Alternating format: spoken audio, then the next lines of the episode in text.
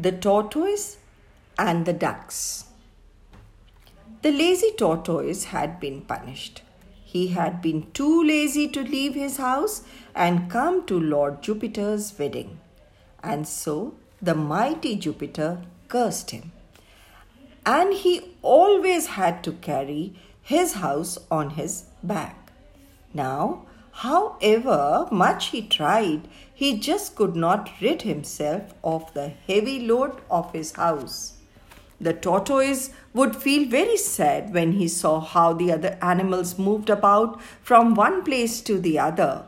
He would hear the birds talk about how they had been to different lands and see how the rabbit would often go to visit his friends in different places. He too wanted to see the world. But alas, he could not even move a little bit without making a lot of effort. One day he spoke of his woes to two ducks.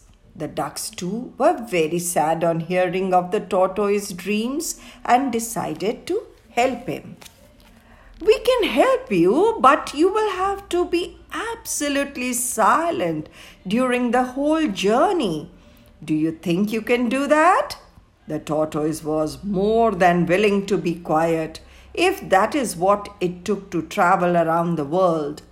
The ducks then took a long stick and asked the tortoise to hold on to it with his teeth. Then the two ducks grabbed the two ends of the stick with their feet and started to fly. The tortoise was extremely happy when he saw the land below him grow smaller and smaller. As he soon reached the clouds, he was indeed overjoyed. The tall trees looked like the smallest shrubs to him. So high was he. The forest looked like nothing more than a patch of grass, and the lake looked like a tiny puddle. Just then, a crow flew past them.